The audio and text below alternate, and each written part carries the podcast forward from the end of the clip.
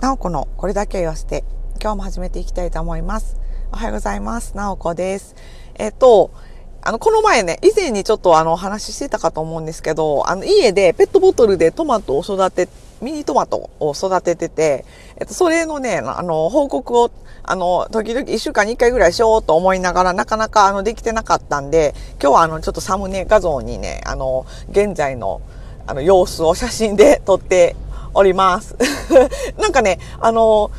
意外とね、なおこ結構こう、家の中、外であの植物を育てるのはね、結構あの庭にね、植えっぱなしのものとかをね、あの時々雨が降ったりとか、もう、あのー、助けてくれて、あの、まあまあね、ずっとこう何年も育ててる植物とかあるんですけど、お家の中でね、あのーなんていうかな、あの、キッチンでよくあの、いろんな植物とか育てておられる方、おられるじゃないですか。ああいうのいいなって思うけど、なおこなかなかあの、苦手で、あの、武将なので、すぐに枯らしてしまったりとかしてね、もう、ちょっとなかなかあれなんですけど、あの、ペットボトルのね、の中にお水を、500ミリのペットボトルにお水を入れて、で、そこに、こう、キャップを乗せて、そのキャップの中に、こう種を巻いておけば、こう簡単に育てられますよ、みたいなトマトの栽培キットを見つけて、で、それをあの買ってやってみてるんですよね。で、あの、最初の頃に、あの、芽が出ましたっていうような、あの、報告の、あの、配信をさせていただいてる回があるんですけど、そこからね、意外とね、ずっと、あの、1週間に1回か10日に1回ぐらい中のお水を入れ替え、新しいのに入れ替えて、で、ちょっとそのお水に肥料を、あの、あげてっていうので、あの、それさえしてればね。で、あと、こう芽が出てからは、こうちょっと光が当たる、こう窓辺みたいなとこに置いて、あの、置けば、ただそれだけでこうトマトがね、こう育ちますっていうので、やってみてるんですけど、本当にね、あの、お水時々入れ替えるだけで、あの、結構すくすくと育ってくれてまして、あの、本当になんかあの、簡単に育てれるなと、このまま順調に育っていってね、あの、実がなってくれたらいいなとかって思うんですけど、なんかね、あの、背が高くならないトマト、ミニトマトの品種みたいで、なんかめっちゃ大きくなっても15センチぐらいと書いてあったかな。なのでね、今結構もう3、4センチぐらい伸びてきてる感じなので、もうちょっと大きくなって、こう夏の頃になったらトマトなるんかなとか思ってちょっと楽しみにしてるんですけど、まあ、さてさて、それまで、あの、枯らさずに育てられるかどうか っていうところなんですけどね。あの、今のところね、あの、順調に、あの、育ってくれています。よかった。もう、なんか、からしたらね、本当あの、ごめんなって感じで、もう、ほんまもう 残念な気持ちになるので、あのね、トマトちゃんせっかく、あの、生えてきてくれたんで、なんとか枯らさずに、あの、トマトが収穫できるとこまで頑張って育てたいなと思っております。まあ、ただ水替えるだけやねんからできる、できるやろって感じなんですけど まあでも、なおこはね、あの、なんというか、こう、仕事が忙しくなって、こう、いっぱいいっぱいになってくるとね、もう何もこう、手につかなくなってしまうタイプなので、ちょっとね、あの、どうかなと思い、頑張って、あの、なんとかね、やっていけたらなと思います。でね、えっ、ー、と、今日は何の話しようかなと思ってたんですけど、この前からね、あの、ちょっとやろうやろうと思ってた、あの、お題があって、なんかね、この前ちょっとお題ガチャをやってみたんですよ。ほんで、あの、その時にね、あの、死ぬまでに一回行ってみたい場所ってありますか？みたいなお題が出てきて、ああ、これなんかやってみたいなと思ってたんですけど、なかなか、あの、それをね、収録する、あの、機会がなくて、なので今日はちょっとそれをやってみようかなと思います。なおこが死ぬまでに一回行ってみたいなと思ってる場所は、場所っていうか、まあ国なんですけど、あの、ルーマニアに一回行ってみたいなと思ってて。で、なんでかっていうと、それなんか高校生ぐらいからずっと行ってみたいなと思ってるんですけど、高校生ぐらいの時にね、あの、小説、ジャンル的には多分ホラー小説になるのかななんですけど、あの、アメリカの作家さんの、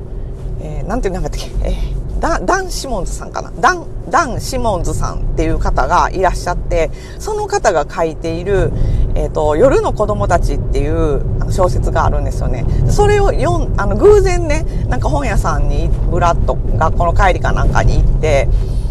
あの、私のね、実家の近くの駅に、駅にこう併設で本屋さんがあったんで、私結構そこの本屋さんが好きで、今ね、残念ながらちょっと去年ぐらいかな、に、あの、ちょっと閉店してしまった、去年か一昨年かぐらいにちょっと閉店してしまったみたいなんですけど、ずっとその駅の、本当駅出てすぐのとこに本屋さんが、結構大きめのね、本屋さんがあって、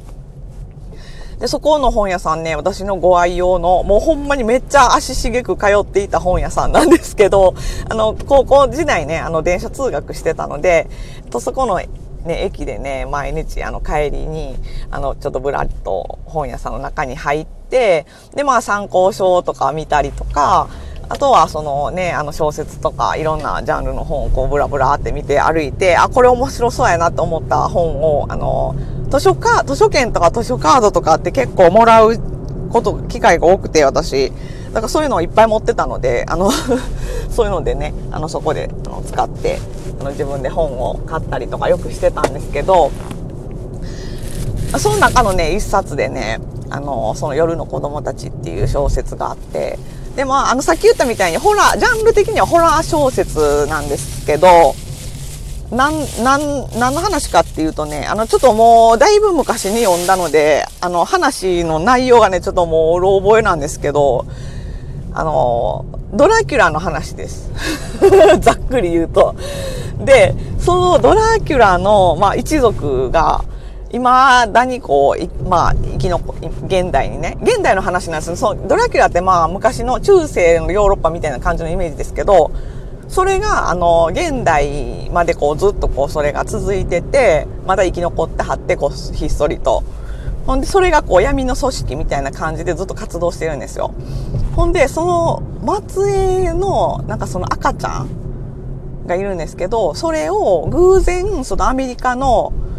えっ、ー、と、あの女性の方なんですけど、その主人公が女性のお医者さんなんですよ、アメリカ人の。で、さ、アメリカから多分、えー、ど、どうやったかな？ルーマニアになんかこう、お仕事で行った時に、すごいこう、重病の珍しい病気の赤ちゃんがいますみたいなんで、なんかその研究センターみたいなところでその赤ちゃんに主人公が出会って、で、あの、その研究対象としてこう、出会うんやけど、その子を養子にするんですよね。ですごいもう病気が重くて、で、あの、いろんな、あの、研究をね、その子のこう病気を治すためにそのお医者さんが頑張ってこういろいろこう研究をしていくわけなんですけど、実はその赤ちゃんがそのドラキュラ一族のこう末裔やったっていう話で、で、その子をね、あの取り戻そうとこうしてくるんですよね、その、その闇のドラキュラの一族が。で、そことのこう、バトバトルっていうか、バトル、バトルっていうかその赤ちゃんが結局こう連れ、連れ去られるんですよ、最初の頃に。ほんで、その赤ちゃんを自分の養子なんで、こう取り返そうとして、その、ね、アメリカ人のジョイさんが一生懸命そのルーマニアにこう行って、仲間と一緒にこう、ルーマニアにこう、入り込んで、頑張ってその赤ちゃんをずっとこう、取り戻すために、こう、いろんなことをやっていくっていうような話やったと思うんですけど、で、最終的にはね、なんか、えー、その赤ちゃんの病気を治す方法みたいなのを、その主人公が見つけるんじゃなかったかな。見つけるか、もうなんかこうやったらできるんちゃうかみたいな感じのことをこうできて、で、そのドラキュラ一族が、だからドラキュラってこう人の血を飲むじゃないですか。それが、そのなんか、その先天的に、そのずっとこう遺伝病みたいな感じで続いてきてた、その病気の薬的な感じで、こう血を飲まないと死んでしまうみたいな感じの病気みたいなんですよ。で、そのために血を飲んでたんやけど、その赤ちゃんを研究した女医さんが、そう、うまくその血を飲まなくっても、その病気をこう、ちょっと治すっていうか、あの、それを治療するための方法みたいなのをこう、提供するから、その子をちょっと私の養子として返してくださいみたいな感じで、こうちゃんとハッピーエンドで終わったかなと思うんですけど、ちょっと話が、あのもう、あんまり覚えてなくてすいません どっか実家にね、あんのかな、本は。と思うんやけど。でね、まあそういう本をね、読んでてね、そのずずっとね、その話の舞台がルーマニアの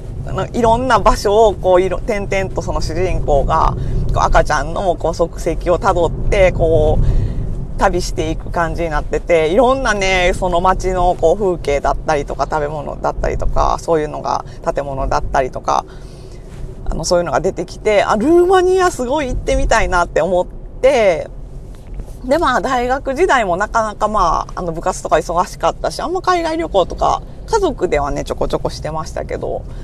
あの、一人でどっか行くとかはなくて、で、ルーマニア行ってみたいって思ってるんやけどって親には言ってたんやけど、ちょっと、まあ、ルーマニアってね、まあ、あの、まあ、ヨーロッパやけど、まあ、東ヨーロッパの方で、こう、なんつうかちょっとね、あの、情勢もどうなんみたいな感じで、その時はもう、そんな、そんな、なんかもう、そんな女の子がそんな一人で行けるようなとこじゃないからみたいな感じで言われて、で、なかなかね、もう行く機会がなく、今に至ってしまったっていう感じなんですけど、まあ、死ぬまでにね、一回行ってみたい場所って聞かれたら、まずそこがパッと浮かんだんで、まあ、そういえばそういうなんか話、あれ面白いなと思って読んでたなと思ってね。あの、まあ、ちょ、ちょうどね、高校生の頃に、その、まあ、生物のね、勉強が面白い、教科が面白いなと思って、そういうのいろいろ勉強してみたいなって思ってた頃に、その本に出会ったので、まあそれね、あの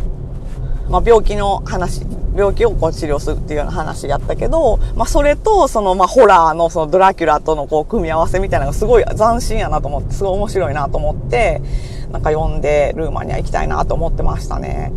なんか行くチャンスあるかな？このコロナ収まったら行けるかな？まあもうちょっと子供大きくなってからかな？なんか、あのーもし行くとしても子供と一緒でなくて、なんかこう、一人、一人でかもうね、あの、大人旅かなと思うので、まあ行けるチャンスがあればいいなと思いますけどね。どうやろう皆さんなんかこう行ってみたい場所とかありますか？こう、の死ぬまでに一回行ってみたいなって思ってる場所とか、こう見たいなって思ってる風景とかなんかあったらまたあの教えてもらえると嬉しいなって思います。ではでは、あの今日はこの辺にしとこうかなと思います。ではでは、なおこでした。じゃあね、バイバイ。